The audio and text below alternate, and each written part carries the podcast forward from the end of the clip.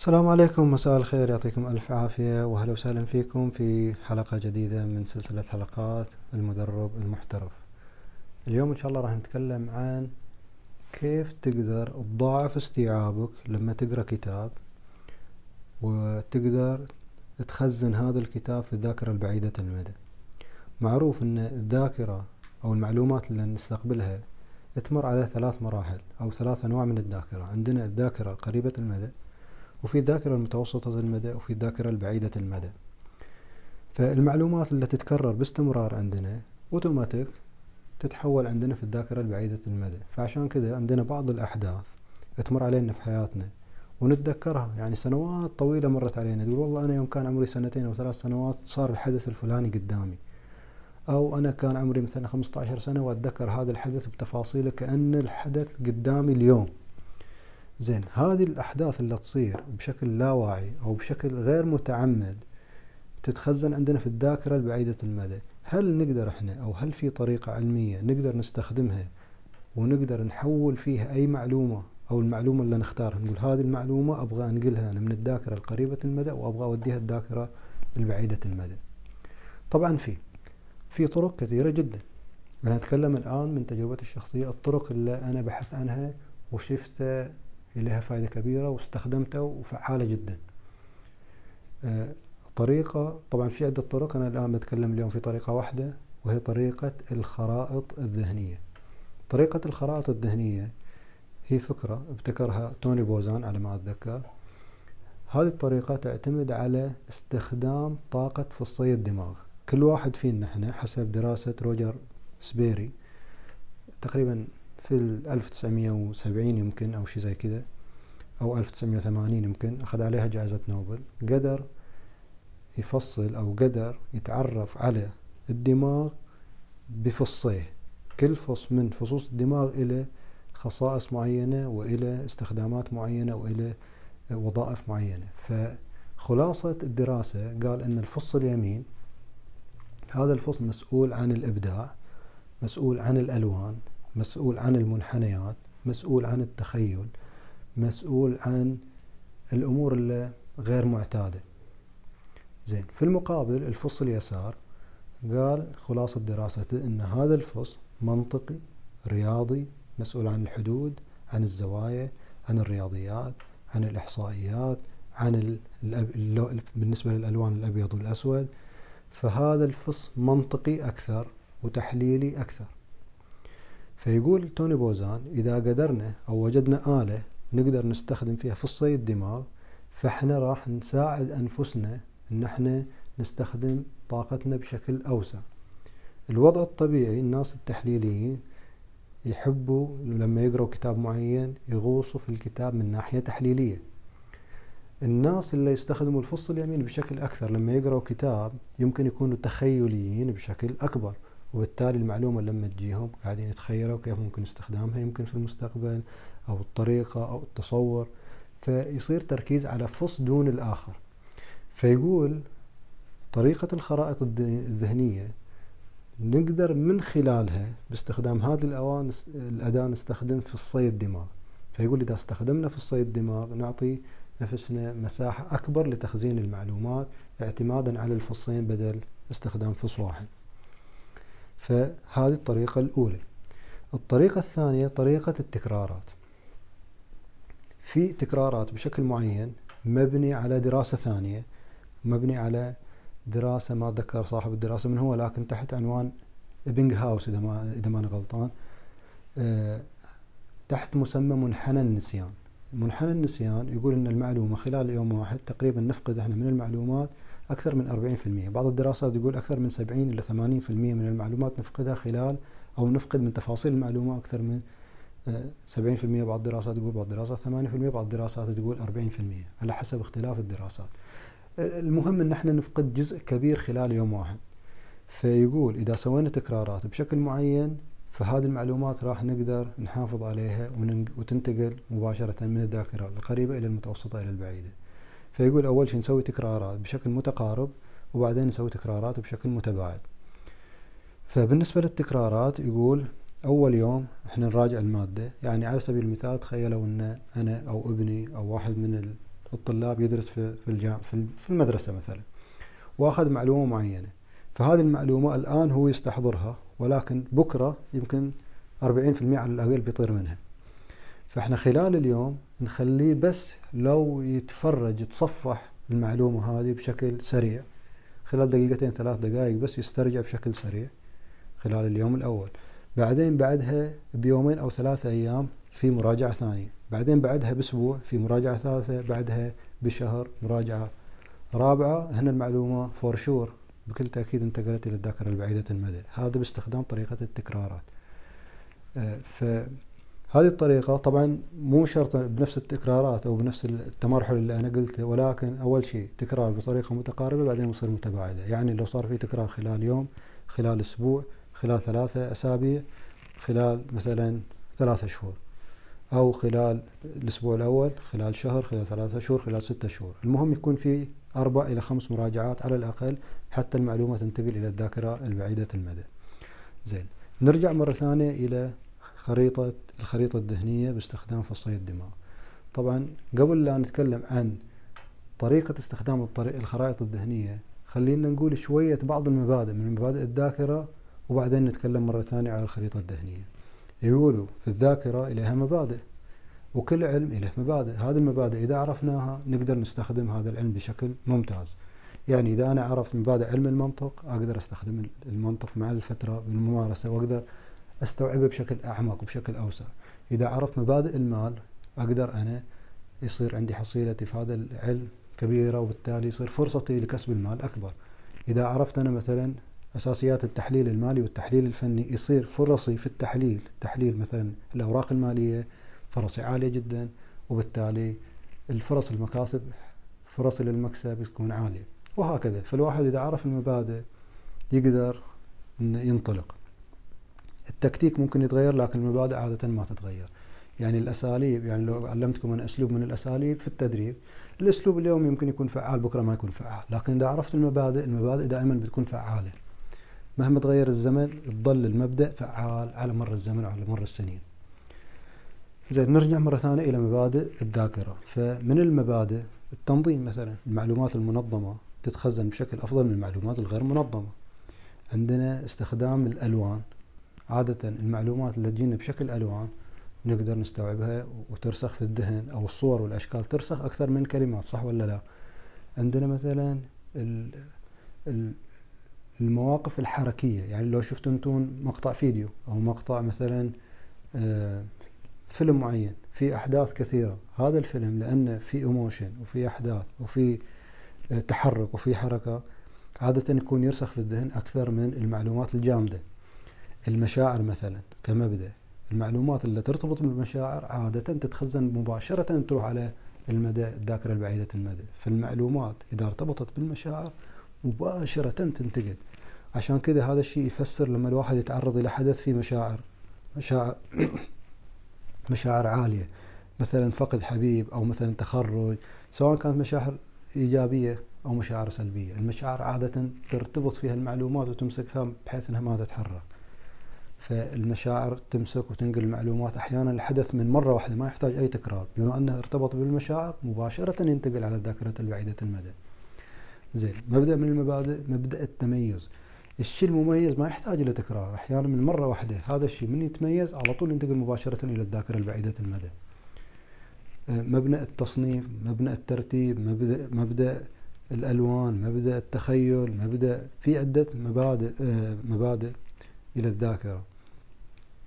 فقد ما نستخدم في الخرائط الذهنية من هذه المبادئ كل ما سهل علينا تخزين المعلومات ونقلها إلى الذاكرة البعيدة المدى. فإحنا إذا استخدمنا وإحنا نرسم هذه الخرائط آه مبدأ التفاصيل هذا يعتمد عليه الفصل الأيسر ومبدأ العموم يعتمد عليه الفصل الأيمن. فإذا كان عندنا ارتبطت في نوع من التفاصيل مع العموم إحنا هم كذلك استخدمنا مبادئ للفصين مبادئ الذاكرة. الترميز أحيانا بعض المعلومات أنت تشير يعني تشير إليها بشكل بصورة برمز. فالترميز عادة بعدهم كذلك يساعد على تخزين المعلومات. الروابط ارتباط المعلومة بشخصية معينة أو ارتباط المعلومة بمعلومة ثانية عادة يخزن المعلومة الجديدة مع المعلومة القديمة. كأنما عندنا قالب هذا القالب موجود ومحفوظ عندنا في الذهن من فترة بعيدة. لما تنزل عليه معلومة جديدة بما أن القالب قديم فالمعلومة الجديدة على طول مباشرة تتخزن على المدى البعيد.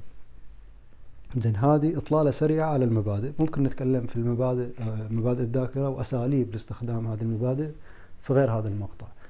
لكن الهدف من الإشارة بشكل سريع إلى المبادئ هذه أبغى أقول أنا أن الخرائط الذهنية هي الأسلوب والطريقة اللي إحنا نبغى نستخدمها ونتعلمها اليوم حتى نقدر نتعلم أكبر عدد ممكن من المعلومات من كتاب وبشكل سريع. يعني ما يحتاج أنا أخذ في الكتاب شهر أو أنا أقرأ فيه.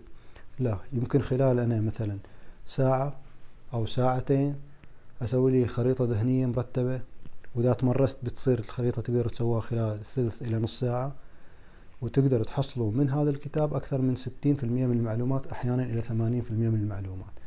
فإذا قدرتوا تحصلوا 60 إلى 80% من المعلومات خلال هذا الوقت الوجيز فما له داعي أنا أضيع وقتي أقرأ كتاب في شهر. فبيصير أقدر أنا خلال كل أسبوع أحط لي يوم معين أقرأ فيه كتاب أو أسوي لي خريطة ذهنية معينة وأنطلق. فيصير خلال الشهر آه، أقدر أنا آخذ 60% من أربعة كتب. كل كتاب أخذ من 60 إلى 80% إذا أضفنا على هذه الطريقة طريقة ممكن نتكلم عنها في مقطع ثاني طريقة آه، القراءة التصويرية حقت بول أرشيلي ممكن نزيد إحنا الحصيلة العلمية من الكتاب إلى 80% بشكل متسارع جدا. فهذه الطريقة أنا استخدمتها وبشكل على مر السنوات طريقة جدا فعالة. يعني أنا أقدر أخذ أي كتاب أقعد عليه ساعة زمان أطلع منه 60% من المعلومات ومع السلامة خلاص هذا الكتاب ما له داعي بعد أنا أقعد أقرأ تفاصيله. ليش؟ لأن أنا قاعد أعرف أن هذا الكاتب لما يكون عنده فكرة بيحاول أنه يقنعني بها أو يقنعني بهذه الفكرة بعدة أساليب. يا أنه بيروح يجيب لي دراسات يا أنه بيجيب لي قصص أو دراسات للحالات. فأنا أستبعد على طول القصص إذا خاصة لما تكون المعلومة واضحة وعلى طول أروح إلى صلب الموضوع أروح إلى أنا الخلاصة من دراسة هذا الشخص للمادة. يعني أحيانا مثلا كتاب 33 استراتيجية للحرب حق واحد اسمه روبرت جرين.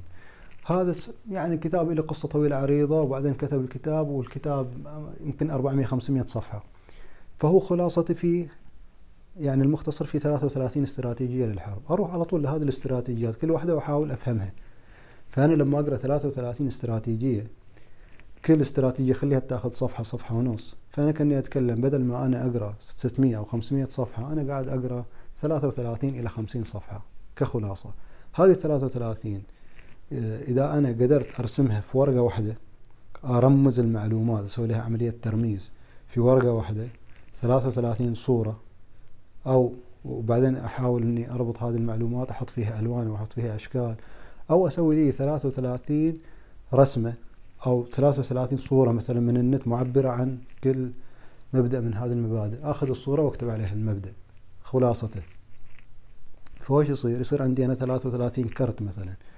فأقدر معلومات بهذه الطريقة أخزنها في الذاكرة وأراجعها أسوي لها مراجعة بعد يوم بعد أسبوع بعد شهر بعد ثلاثة شهور. فالمعلومات راح ترسخ عندي وتصير في المتناول. لما تصير عندي في المتناول وأبدأ أستخدمها نسيت هذا المبدأ مبدأ الاستخدام. لما تستخدموا المعلومة عادة المعلومة اللي تستخدموها تركز في الدماغ بشكل كبير لأن أنتم لما تستخدموها أو لما تحللوا موقف قدامكم من خلال المعلومة الجديدة أكيد راح ترسخ المعلومة. يعني أنا أتذكر هذا الكتاب قبل شوي جبت عنوانه 33 استراتيجية للحرب. لما بديت أقرأ الاستراتيجيات وأقعد أقارن أنا تحركات المدراء خاصة في ال top level management قاعد أشوف الاستراتيجيات يطبقوها هذه الناس بشكل جدا حرفي. أقول أوه فلان الفلاني هذا في هذا المو... في هذا الموقف الفلاني طبق هذه الاستراتيجية. فلما أبدأ أنا أحلل حتى لو بيني وبين نفسي قاعد أحلل فالمعلومات ترسخ. زين. آه نرجع مرة ثانية إلى الخرائط الذهنية. فالحين بعد ما أخذنا إطلالة على المبادئ مبادئ الذاكرة توني بوزان يقول إن المعلومات تتخزن في الدماغ على شكل خلايا عصبية. فيقول الخلية العصبية عادة شكلها تكون آه، تكون شبيهة للدائرة تقدروا تشوفوا في النت خلية العصبية بتشوفوا شكلها. فهو يقول الكتاب عادة يكون إلى عنوان فعنوان الكتاب يكون في وسط الصفحة وترسموا خل... يعني ترسموا شكل معين كورة مثلا ترسموا وردة ترسموا على حسب الموضوع وشو العنوان هو. فيكون عنوان الكتاب في وسط الصفحة. بعدين هذا الكتاب عادة يكون إلى هيكلة. هيكل الكتاب. تلقوها عادة تكون في الفهرس. يتكلم في خلال كم فصل هذا الكتاب؟ يتكلم في أربع فصول خمسة فصول ستة فصول. يعني إلى أنا في وجهة نظري في بعض الدراسات تقول من سبعة زائد أو ناقص اثنين. يعني قدرة الدماغ على تحمل المعلومات في الوقت الواحد. كنتون خلينا نقول إلى تسعة شباتر أو تسعة فصول ممكن إذا الورقة تشيل تخلوهم في ورقة واحدة. فيكون هذه الصورة في الوسط وبعدين يطلعوا محاور رئيسية على حسب كل شابتر وتكتبوا فيها كحد أقصى ثلاث كلمات فوق المحور. فبيكون الفصل الأول عنوانه الفصل الثاني عنوانه الفصل الثالث الرابع الخامس السادس مثلا. زي مثلا لما تكلمت إليكم في المقاطع السابقة عن قبعات التفكير الست. قبعة التفكير الست كتاب كامل يتكلم يمكن 240 صفحة أو 180 صفحة ما أتذكر الكتاب من زمان قاري لكن المعلومة أنا كنت أتذكر إني راس منها راس بقبعة وبعدين راس ست قبعات كل قبعة عليها لون وحاط قبعة بيضة حمراء آه، سوداء صفراء وخضراء وزرقاء. هذا الترتيب اللي أنا قاعد آه، أقوله قلته بنفس الترتيب في المقطع لا ترجعوا له. ليش؟ لأن أنا صورة في ذهني صارت خلاص. فزي ما رسمت أنا القبعات فكذا. بعدين القبعة كل قبعة لها وظيفة تطلع منها من المحور الرئيسي محاور صغيرة. فتبدأوا ترسموا تستخدموا الخيال تستخدموا الألوان تستخدموا المنحنيات تستخدموا آه، روابط تستخدموا قصص. ففي النهاية بتحصلوا رسمة. هذه الرسمة لما تخلصوا منها هي خلاصة الكتاب هذا. هذه هذه الرسمة الواحدة. تقدروا تراجعوها خلال يوم بعدين أسبوع مثلا شهر ثلاثة شهور بتكون المعلومة رسخت. ضيفوا إلى هذه الطريقة الآن بعد ما رسمتوا أنتم الفهرس وعرفتوا هذا الشكل العام للكتاب. الشكل الخاص بعدين أو التفاصيل ما تروحوا تقرأوا في العمق على طول. تبدأوا كل شابتر أو كل فصل بيكون فيه فصول مصغرة. خلينا نقول داخل كل فصل بيكون فيه عناوين كبيرة أو أفكار رئيسية. فتروحوا تفروا الكتاب أنتم تتصفحوا الكتاب بشكل عام خلال 15 إلى 20 دقيقة كحد أقصى. تشوفوا العناوين الرئيسية الكبيرة ولا تحاولوا توقفوا زايد عند الأفكار الرئيسية. شفتوا شيء لفت انتباهكم لفت انتباهكم؟ أنا أحط علامات عادة. عندي هذين الأوراق الليبلز الصغيرة. أحط علامات في المكانات اللي لفتت انتباهي. على إني برجع لها عشان لا آخذ وقت طويل في المكانات هذه اللي توقفت فيها. طبعا بعد أهم كذلك عندكم كل كل مقال في الكتاب عبارة عن مجموعة جزئيات من المقاطع. فكل مقطع يكون عبارة عن عدة جمل. فالأفكار الرئيسية عادة تكون في وسط هذا المقطع آه، في بداية الجملة الأولية تكون الفكرة الرئيسية أو في آخر الجملة. يعني اعتبروا أن عندكم كل صفحتين ثلاث في مقال مثلا واحد. فبيكون يا الفكرة الرئيسية حقته في بداية السطر أو في آخر سطر أو في الوسط في وسط في جملة في الوسط. فأنتم كده تمرروا عيونكم بشكل سريع على الأفكار الرئيسية هذه وتفرفروا الكتاب تفرفروا الصفحات وتشوفوا إذا في رسومات في أفكار موجودة في الرسومات أو رسوم بيانية. فبهذه الطريقة بتبنوا تصور شامل وبعدين بتكون في جزئيات ملفتة للانتباه أخذتوا فكرة عنها. وبهذه الطريقة تقدروا تحصلوا على حصيلة كبيرة جدا في وقت قصير بدون ما تروحوا تقرأوا في الكتاب في تفاصيل وبعدين المعلومات قريتوها وعجبتكم واستانستوا منها. وفي النهاية ما رسخت في أذهانكم وأنتم صرفتوا وقت على الفاضي كنا.